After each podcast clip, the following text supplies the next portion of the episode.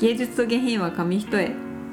この番組は芸術も下品もたしなめる感性を磨くことを目的とし日々生活する中で面白いと感じたことや心に響いた作品などを共有し合うことを通して人間性を高めていくことを目指すものです。では今回もよろしくお願いします。よろしくお願いします。今回はなったんの読書です。はい。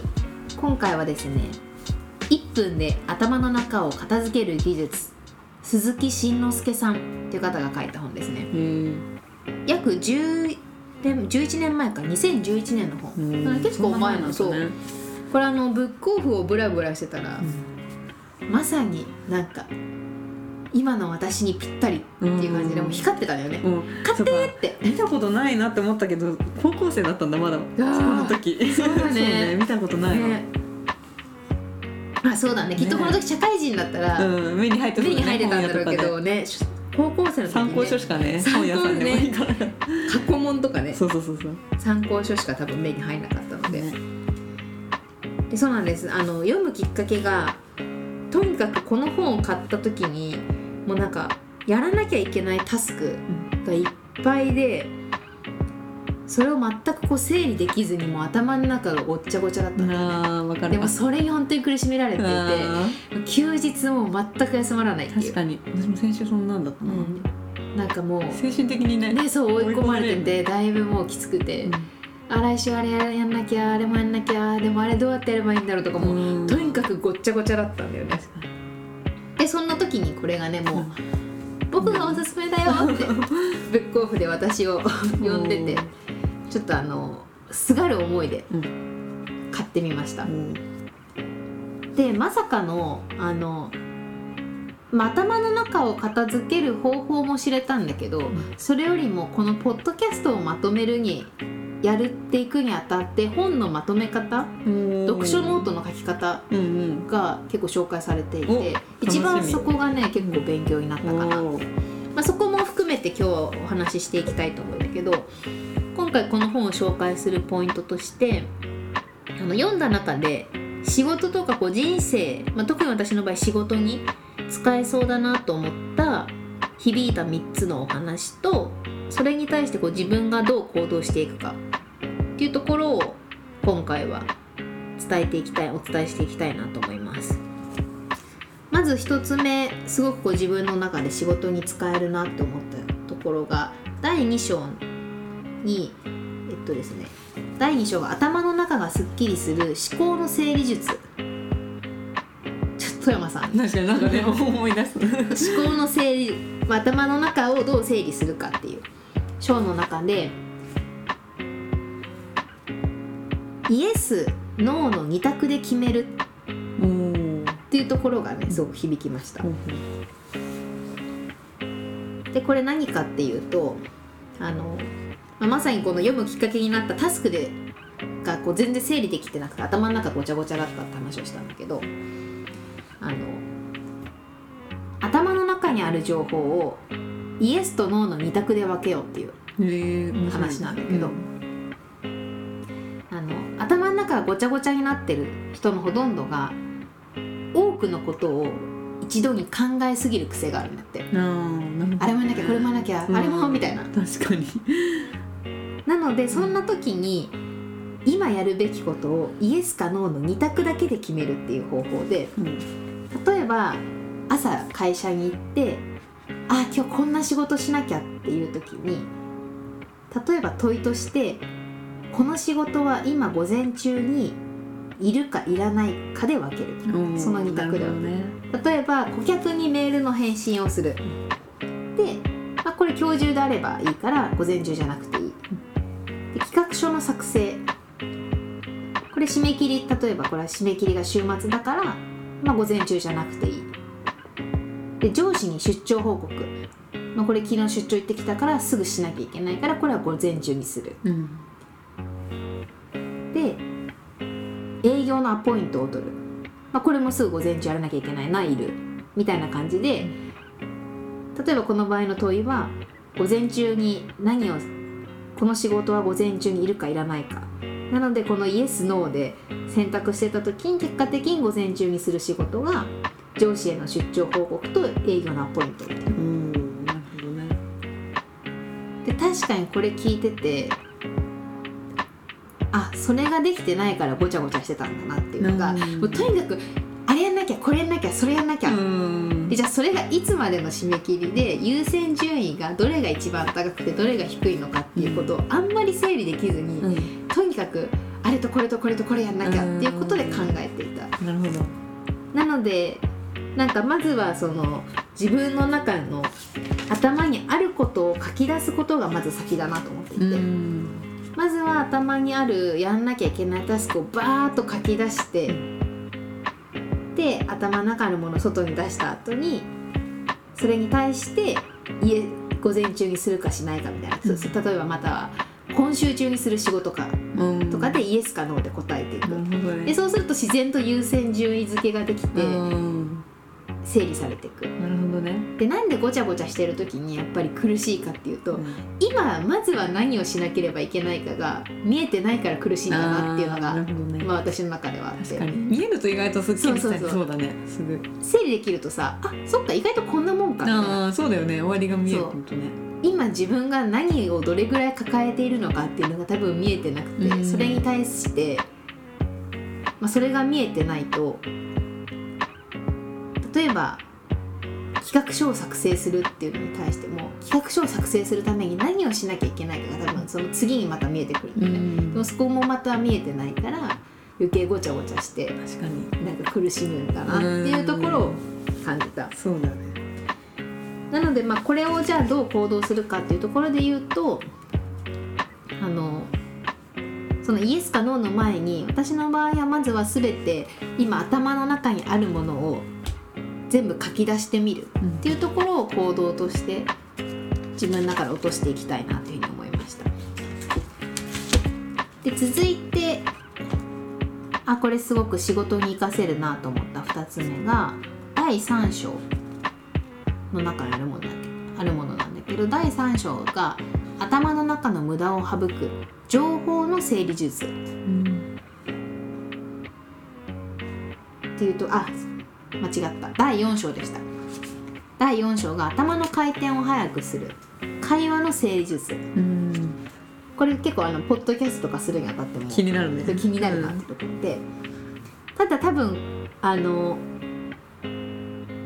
まあどこでも言われてることではあるんだけど、まあうん。改めてっていうところで言うと、ん。会話は枝葉を無視して幹から始めるっていう。でどういうことかっていうと、あの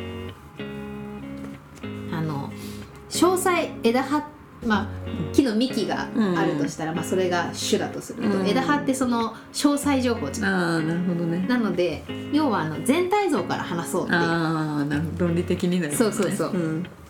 うであのこれも見てて、まあ、自分がこう話が分かりにくいってすごく自分の中で思ってるんだけどその理由がやっぱり詳細から話してしまうんだよねどうしても。今からこれについて話すよじゃなくて、うん。こんなことがあってさうん。こうでさこうでさみたいな。えで結局何言いたいの？っていう。うん。でなんでその全体像から話すことが必要かっていうと相手にこう受け皿を準備してもらうことができるんだって。なるほど。これからこれ話すんだっていう。そうそうそうん。例えばここの例で出てきてるのが彼女の誕生日に行く店に迷ってるんだけどどこがいいと思う？っていうところを言ってから青山にあるこのお店とこのお店で迷っててみたいな。っていうと相手は彼女の行く彼女の誕生日に行くお店をアドバイスしてあげればいいんだなっていうのを前提条件として持った上で話を聞ける、ああなるほどね。だけどそれがないといきなり青山にあるさ居酒屋 A とさフランス料理店 B どっちがいいかなみたいな。確かに。って言われるとそうだね。ねその前提何をあきなんかフラフレンチ食べたいのかなみたいな、うん。そうね判断基準そう判断基準が。うん。わからない。ただなんか彼女の誕生日っていう前提条件があるとあだったらそれだったらこうでこうでこっちの方がいいんじゃない？ってうん相手もなんかそのちゃんと受け皿ができるっていう。なるほどね。でこれ企画書とかでも一緒だよって言っていきなりこう企画の内容に入るんじゃなくてサマリーうんあの要約、この書類この企画書ってこういうことに対しこういうことをあの企画しているものですっで一文入ってからその企画内容とかが入っていくと、うん。相手も何の企画内容なのかっていう頭の中に受け皿ができてその企画書を読むと読みやすくなるっていう。でこれをあの、まあ、さっきの話にも通ずるんだけどじゃあこれに対して私がこうどんな行動をしていくかっていうところで言うと、まあ、同じくやっぱりまずはあの話したいこととか今話そうとし例えばポッドキャストだったらこの本について話したいことを一旦書き出してそんな中からあこの内容だったらサマリーこれだなっていうなんか要約じゃないけど、うん。抽出して話していくと分かりやすいなっていう。確かに。その本の要約じゃなくって、うん。自分の言いたいことをまず出してそれの要約ね。確かに。でやっぱ結局何が言いたいのってなる時って自分も整理できてないんだよね、うん。話したいこと。をそうね。まとまってない。そうなんとなく頭にある話したいことをとりあえず言ってくから、うん。あれ何言いたかったんだっけってやっぱなるんだよね。確かに。で一旦書き出すと結構さあこれやっぱいらないなとか、うん。まとめていく上でさうん。そぎ落とされていくじゃん。そうだね。だからなんかそのか話したいことを一旦書き出すってすごく必要だなっていうことは感じましたね。確かに。で最後の3つ目私が生かすあの活かせるなと思ったのが冒頭で言ったあの読書ノートのまとめ方。お楽しみなやつ。実はこの今までの話が、うん。この読書ノートのまとめ方とに沿って話してたのね。なるほど。まあ、多分そんなどこがどうなのかがあってあんま分からなかったかもしれないんだけど、うんでなんで読書ノートをまとめた方がいいかっていうまずそもそもの話で、ん。あのやっぱり本を読んで終わりじゃなくってその読んだ中の内容をどう自分の行動につなげるかうん。っていう読み方がをしないとやっぱ読んで終わりになっちゃう。う。ん確かに。字面だけ追ってそうそう。終わりだね。今までそうだ何も残らないってう。んそうだね。だから読んで、まあ、読書ノートにまとめるときにどこが響いたかでそれをどう自分の行動に落とし込むかまで考えるとその本がちゃんと身になるってう。いう。んなるほどでじゃあ読書ノートの書き方なんだけどまずはじめに一旦仕事や人生に役立ちそうだと思った箇所に線を引いてランダムに書き出す。うん。一度の場合多分付箋貼ってるから、うんうん。その付箋貼ったところをとにかくいいなと思ったところをまずはランダムに書き出す。で書き出次に書き出した中から日々の仕事だったりこう自分の人生に使えそうだと思ったものを3つ抽出する。えー、絞っていくの。そう絞っていく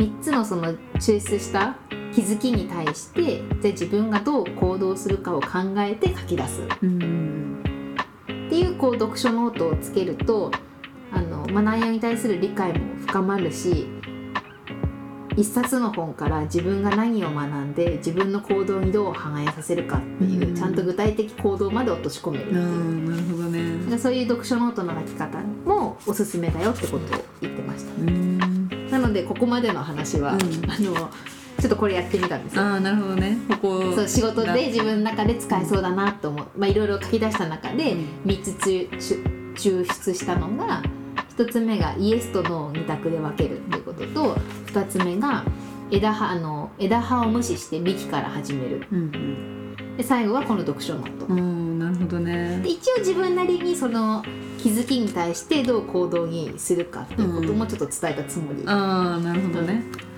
いいね。でなんか、まあ、この中でやっぱその使えそうだと思ったものを3つ抽出するってところが一番ポイントだなと思っていて、まあ、うん行動もそうなんだけど、うん。やっぱ今までの特に初回のポッドキャストの自分の分かりにくさってうん。話したいことがありすぎていろんなことを話してるんだね。なるほどねだけどやっぱ人間ってやっぱ3っていう数字がいいっていうじゃん。うん357とかねうん。奇数がいいらしいかでまあ2つでもいいと思うけど、まあ話しすぎないっていうところ。そうそうだね。3がポイントを絞ってね、うん。っっていうところがなんかすごく学びになったなっていうところ。でやっぱりこのここ読書ノートの書き方がすごく響いたっていうのがやっぱポッドキャストやってるからこそだな確かにどうしたら自分の身になるかとどうしたらアウトポアウトプットしやすいかっていうところのすごくヒントをなんか見つけられた。確からこそここが響いたんだろうなっていうふうに思います。私もポッドキャストをやってみてさその、結構その小説とかを読んで何かを考えようってした時に、やっぱ語ることがなんか感想になっちゃってたのがすごいなんか感想ばっかだなみたいな、うん。こう読んでこう思いましたばっかだなと思ったんだけど、結構そのあ深掘れたなみたいな回の時って、やっぱ付箋を貼ってて、うん。それを後から見返した時に、うん。ここなんでこう言ったんだろうとか、うん。なんでこの言葉使ったんだろううん。みたいな、そこを起点にしてなんでかなって考えた時って、結構あの三島由紀夫の「夏子の冒険」の時とか、あとあのあの心の時とか、うん。でやっぱりそのなんかその時は気がなんか軽い気持ちで貼った付箋だったかもしれないけど、後からなんかものを深く考えようってした時にすごいその一個の付箋がなんかきっかけでいろんな考えが自分の中でまとまっていく。うん。なんかそこがやっぱ結構ねなんか、うん、コツというか最近ちょっとあこういう感じの手順でやるといいのかなみたいな。のはちょっと確立されてきたかな。自分なりの確立されてきたよねね結構まとめ方が話しやすいまとめ方みたいなのがね。そうものを考えるが本当に最初全然できなくて、うん。考えるってどうやってやったらいいんだろうみたいなね、うん。そのなんかきっかけというか手順みたいなのがだちょっと分かってきたかなみたいな。なんか確かにそれで言うと考える癖ついたなと思ったのが、うん。今エッセイ集を読んでるんだけど、うん誰のエッセイ？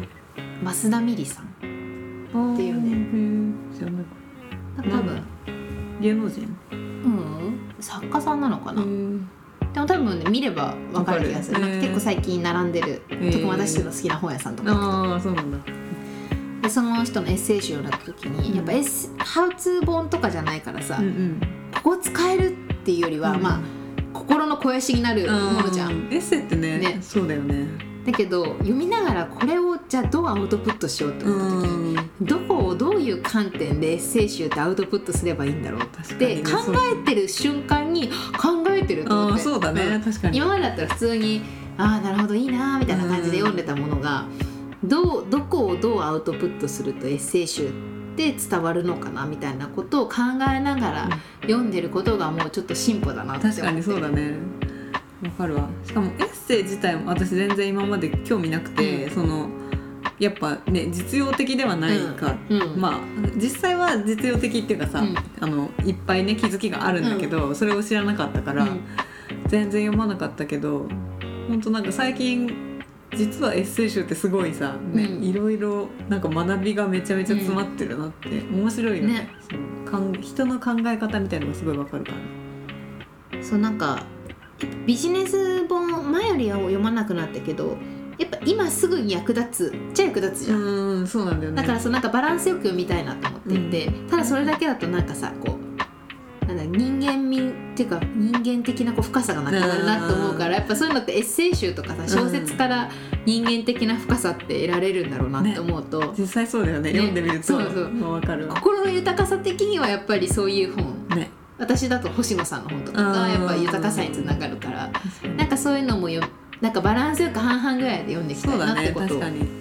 ビジネスもやっぱり仕事する上では絶対知っておくべきだし、知った上で選ぶ選ばないはん。全然ね、いいと思うしね。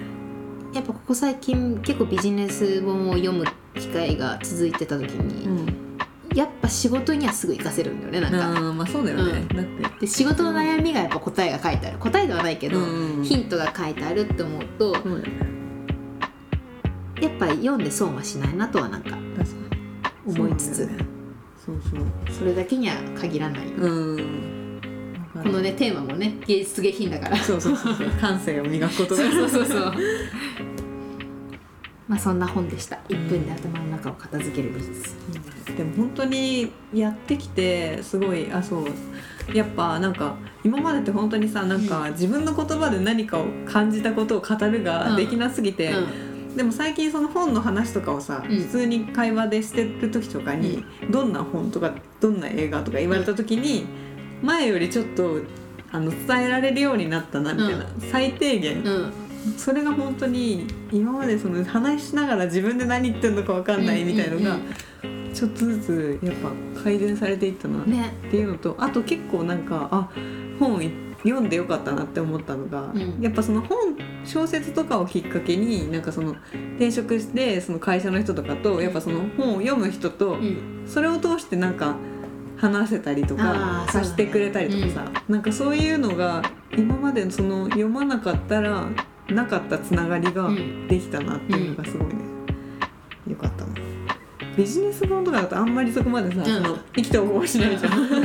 あれいいですよね。ってなんないじゃん。あそこ使えますよねってなんだよね。そうそうそう。人によって使える場所違うしね。そうそうそう。だから物語とかだとやっぱりそこがさここ響いたよねみたいなね、そういう話できるのが。あとあそこそういう捉え方するんですね確かに。私こう捉えましたとかねねうん。なるもんね、そうそう。面白いねまあ、最終的にこの本読んで、うん。私が至った結論なんだけど、うん。まあ、い題名がね1分で頭の中を片付ける技術なんだけど、うん。まあ、自分の頭の中を片付けられなかった理由として自分自身が一番今頭の中に何があるのか理解できてなかったっていう、うんなるほどね。そう。やっぱ出す出して。そう、まあ、出出さないと分かんないんだなっていう、なるほど確かに。もう頭の中だけで考えてたから、うん、だから片付けられなかったんだ。うん、書くとかね、うん。結構大事だよねやっぱり。部屋の整理と一緒だなと思って。一回結構全部物出すとさ何あるか分かってちゃんと整理できるじゃん、うん確かに。それと一緒だなってことをね感じました。なるほど。はい。ありがとうございました。以上で。いはい。いですか？超食べます。あどうぞ